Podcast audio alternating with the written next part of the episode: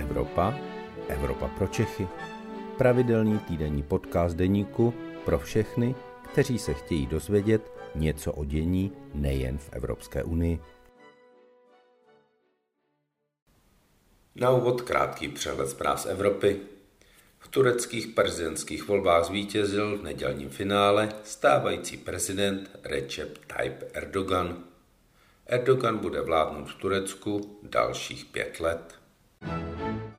Rusko předložilo Ukrajině podmínky ukrajinské kapitulace.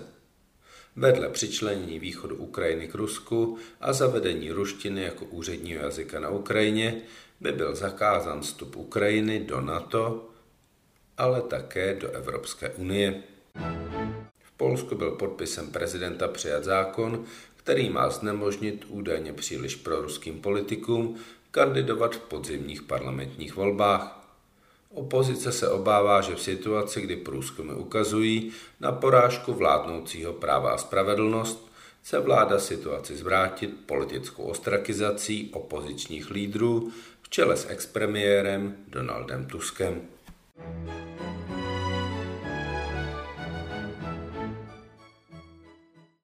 Dobrý den, vítejte v Evropě pro Čechy. Mé jméno je Luboš Palata, jsem evropským editorem deníku a chtěl bych tu přivítat pana Alexandra Vondru, europoslance za ODS. Dobrý den.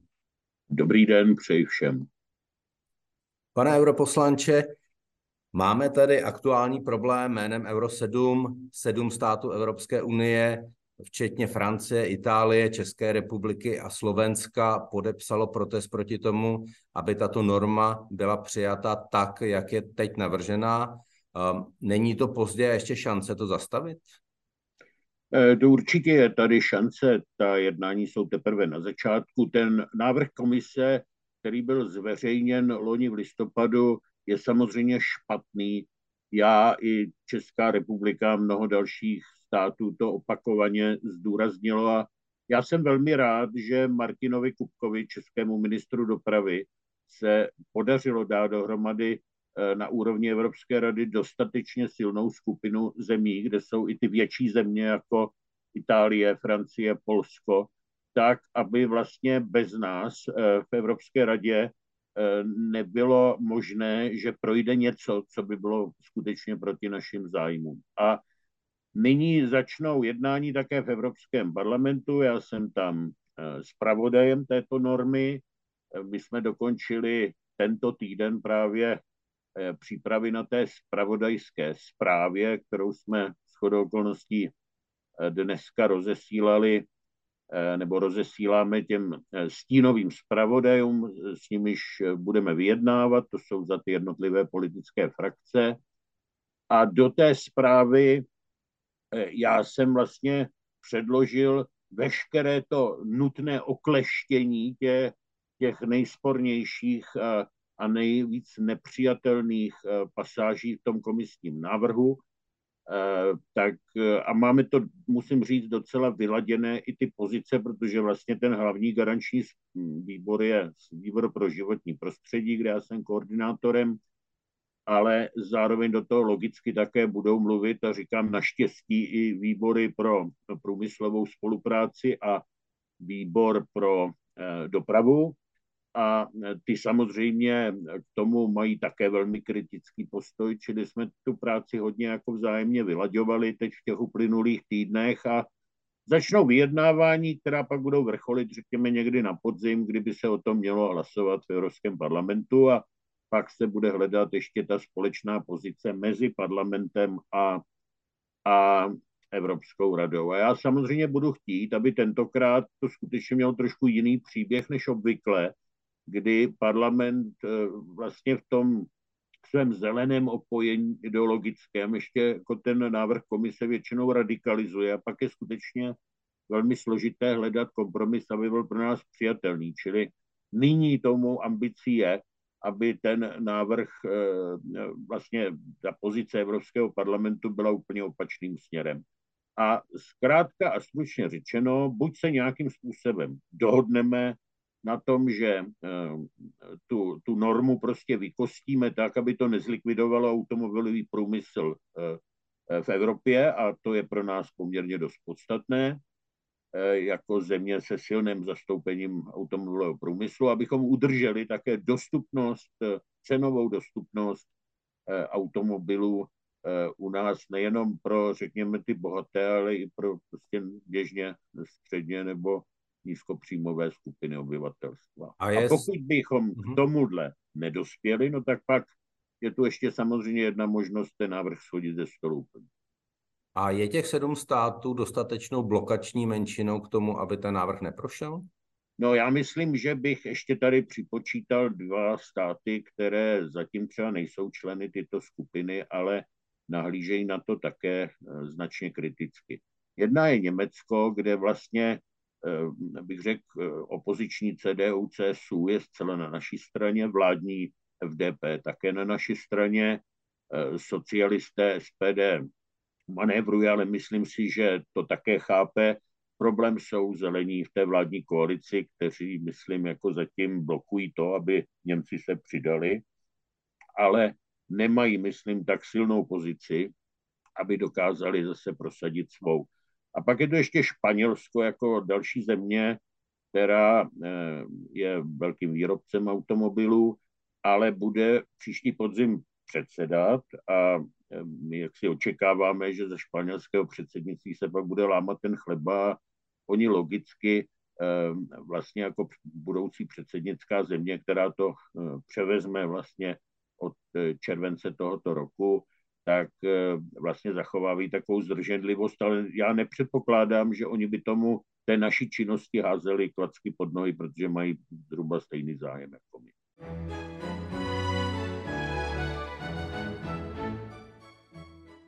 Ten největší průšvih té normy Euro 7, kromě toho, že tam jsou um, ty uh, velké technické vychytávky, které občas ani ty automobilky v tuhle chvíli nevědí, jak je vlastně vyrobit, je v tom, že by ta auta zdražila, mluví se až třeba o 10 tisíc euro?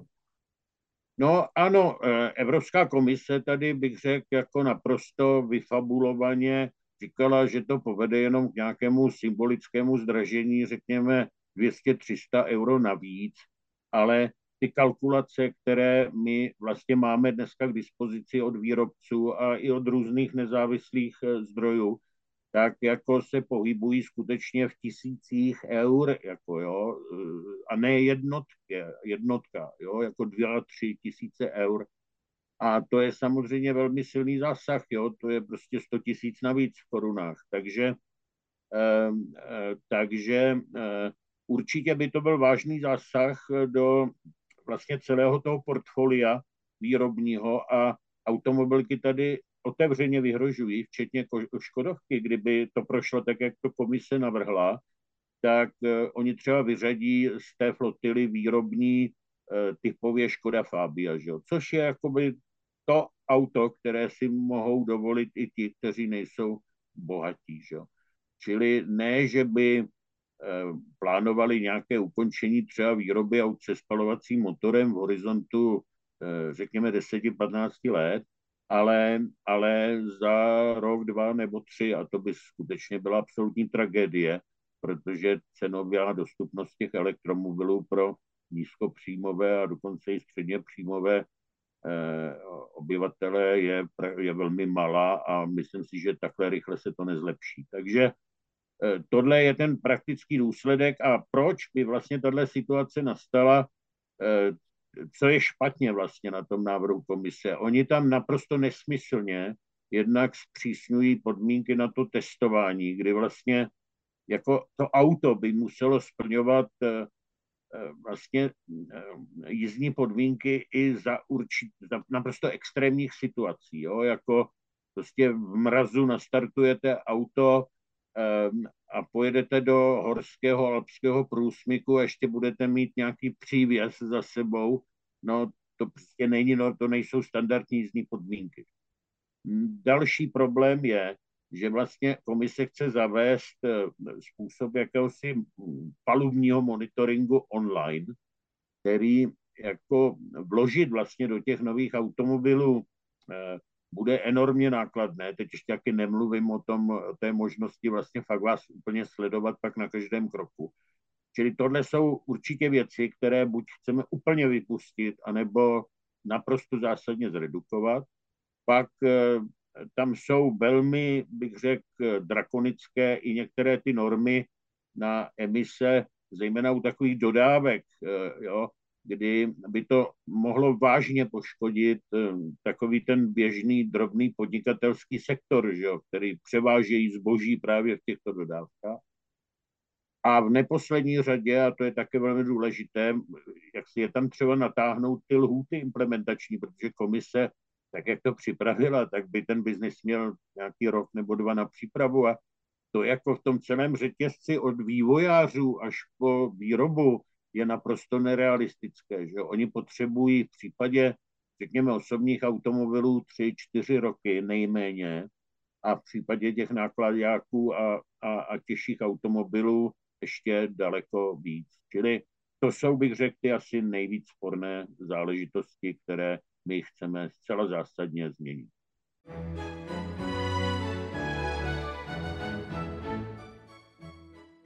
A jak čtete situaci v Evropském parlamentu? Je tam většina, která by tyhle změny podpořila? Nebo je to tak jako uh, uvidí se prostě?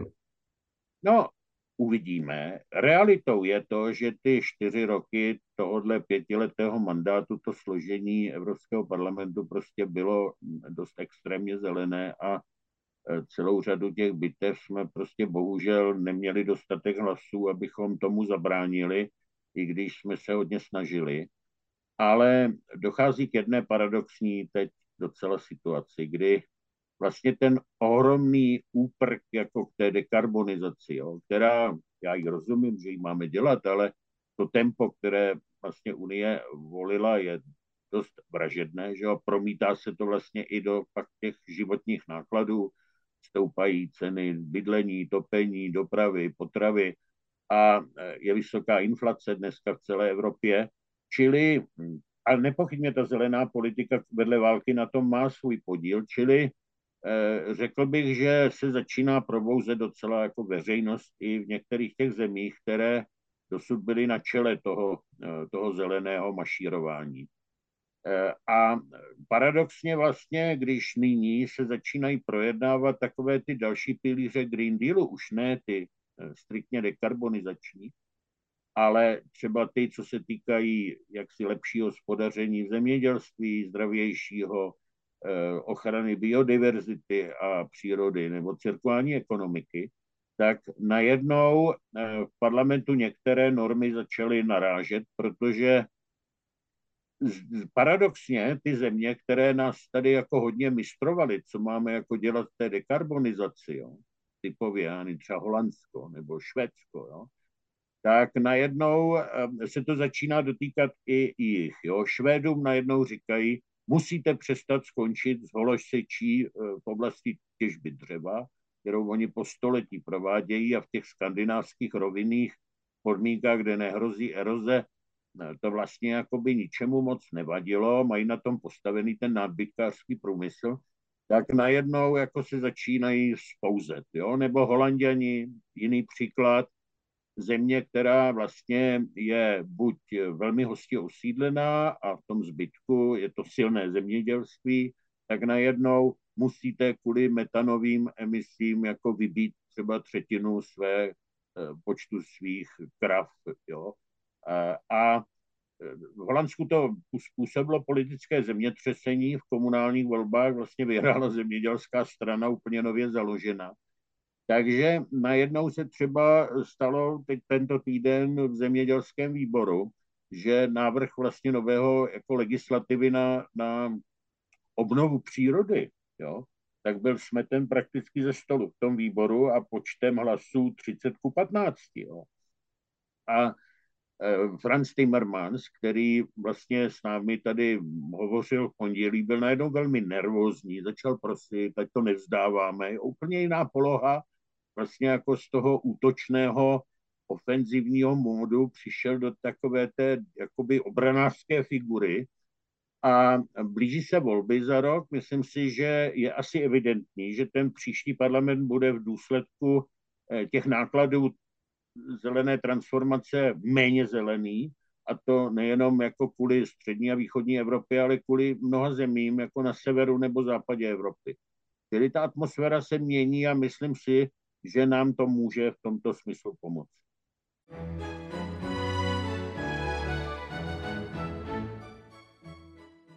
Vy jste hlasoval i proti tomu velkému balíku Fit for 55, který se přijímal uh, přednedávnem. Co byl jeho největší problém? Zase ta rychlost, že prostě je to příliš radikální, příliš rychlé, uh, nebo tam byly ještě nějaké průšvihové věci z vašeho pohledu, které prostě přijaty být neměly? Já jsem nehlasoval a priori proti všemu. Ku příkladu jsem si hlasem podpořil snižování emisí v námořní dopravě, Eh, protože skutečně často jako se tady přes celou země kouly na těch těžkých lodích prostě eh, převáží kvůli různým daňovým optimalizacím zbytečně věci. Eh, podpořil jsem třeba metanovou směrnici, kde jsme se dokázali dohodnout na nějakém rozumném kompromisu, ale hlasoval jsem proti tomu reformu, té reformě ETSky a proti uhlíkovému clu. Ten důvod byl, že prostě podle mého soudu ta reforma ETS je příliš jaksi drastická a povede Měl bychom pro, dalšímu... pro diváky a posluchače vysvětlit ETS. ETS. To, je, to, jo, to je systém obchodování s emisními povolenkami. Že? A, a pro jaksi průmyslové země, e, energeticky náročné, e, to je samozřejmě daleko větší problém, než pro ty země, které takhle silný průmysl jako podíl na národním hospodářství nemají.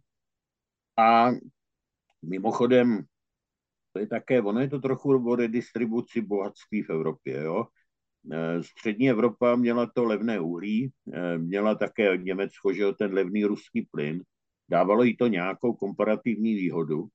A teď kdo to nejvíc podporuje, tu dekarbonizaci, že jo? Švédové, kteří mají norové hydroelektrárny skoro zadarmo, že opak ta energie.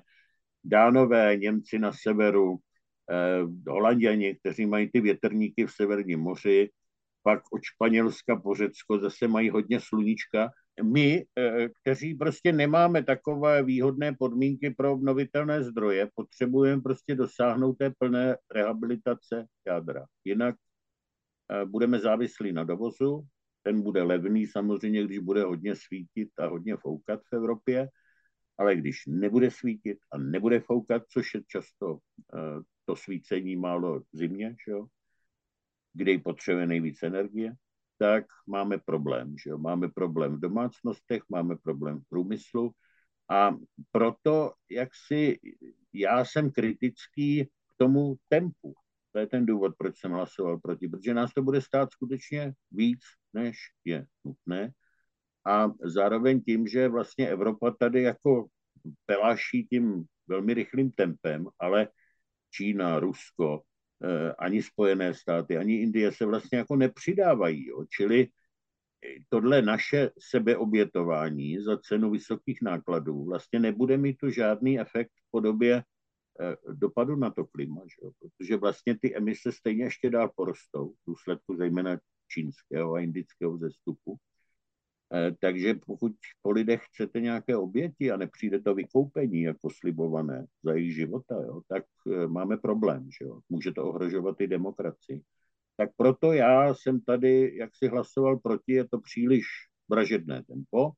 A to uhlíkové clo je to logické. Samozřejmě prostě je nutno, když teda pelášíme tímto tempem, zavádět nějaká opatření, aby ten průmysl neutek prostě do Číny nebo do Indie. Jo.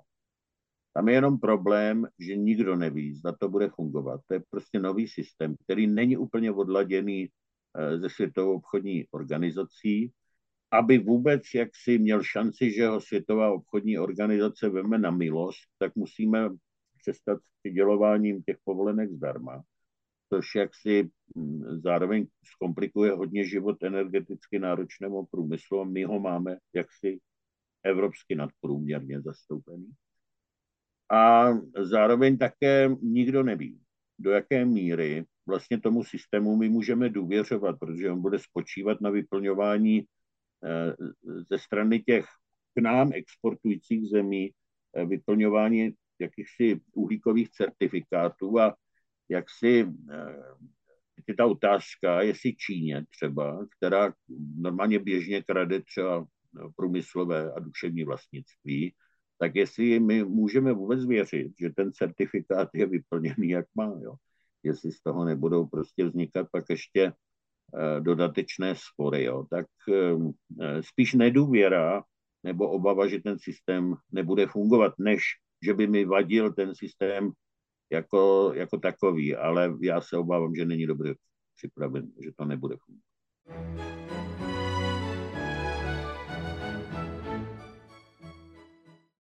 A z vašeho pohledu, kdyby jádro se dostalo na roveň plně uznávaného, přijatelného zdroje v rámci té zelené dohody, tak jsme vyhráli?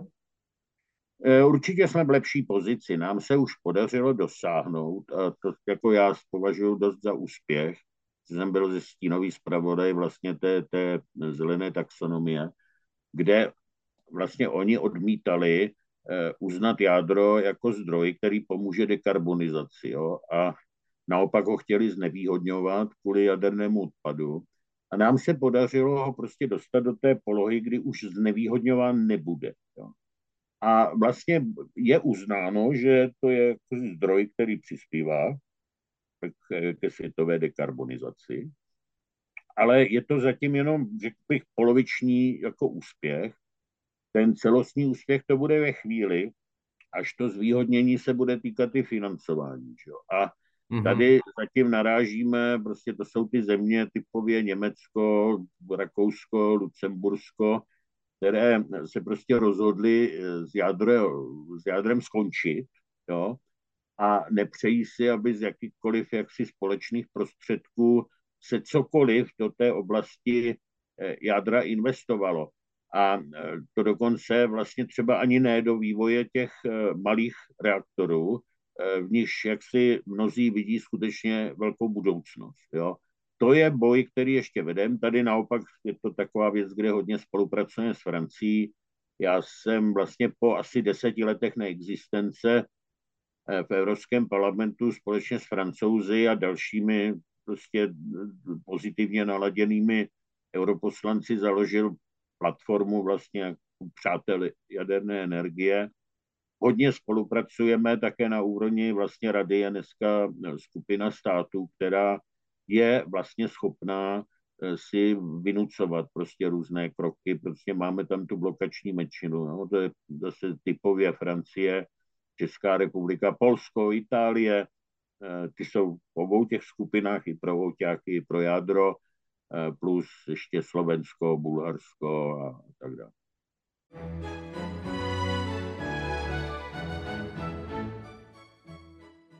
Poslední otázka, protože jsme se dostali na závěr eh, našeho pořadu.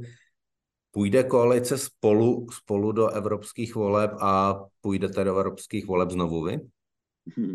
tak eh, pokud je o mě, já jsem ODS, jo, a my máme normálně demokratickou proceduru, standardně primárky, které budou na podzim, máme schválený jakýsi harmonogram toho projednávání a, a na závěr to bude rozhodovat výkonná rada, čili to... Tomu rozumím, ale... Vy, někdy ke konci Vy roku. osobně do těch primárek půjdete? Podívejte, já se nebráním tomu posloužit naší zemi ještě, ještě jednou. Eh, myslím si, že tam docela výsledky mám, a, ale je to demokratická procedura, to je věc, kterou nerozhoduji já. No a pokud jde o to, jak, v jakém formátu tam půjdem, my o tom diskutujeme, není žádné tajemství, že ten můj postoj tady k, k, k tomu jít ve, v rámci spolu je rezervovaný. Já si myslím, že by asi lepší by bylo, kdyby jsme šli zvlášť, protože přece jenom ty pohledy na tu evropskou politiku jsou poměrně rozdílné a nikdy nevypadá dobře, když se prostě ty lidi eh, na té společné kandidáce nějakým způsobem přou nebo mají eh, odlišné názory tu na to, tam na to. A eh, jsme taky v různých frakcích.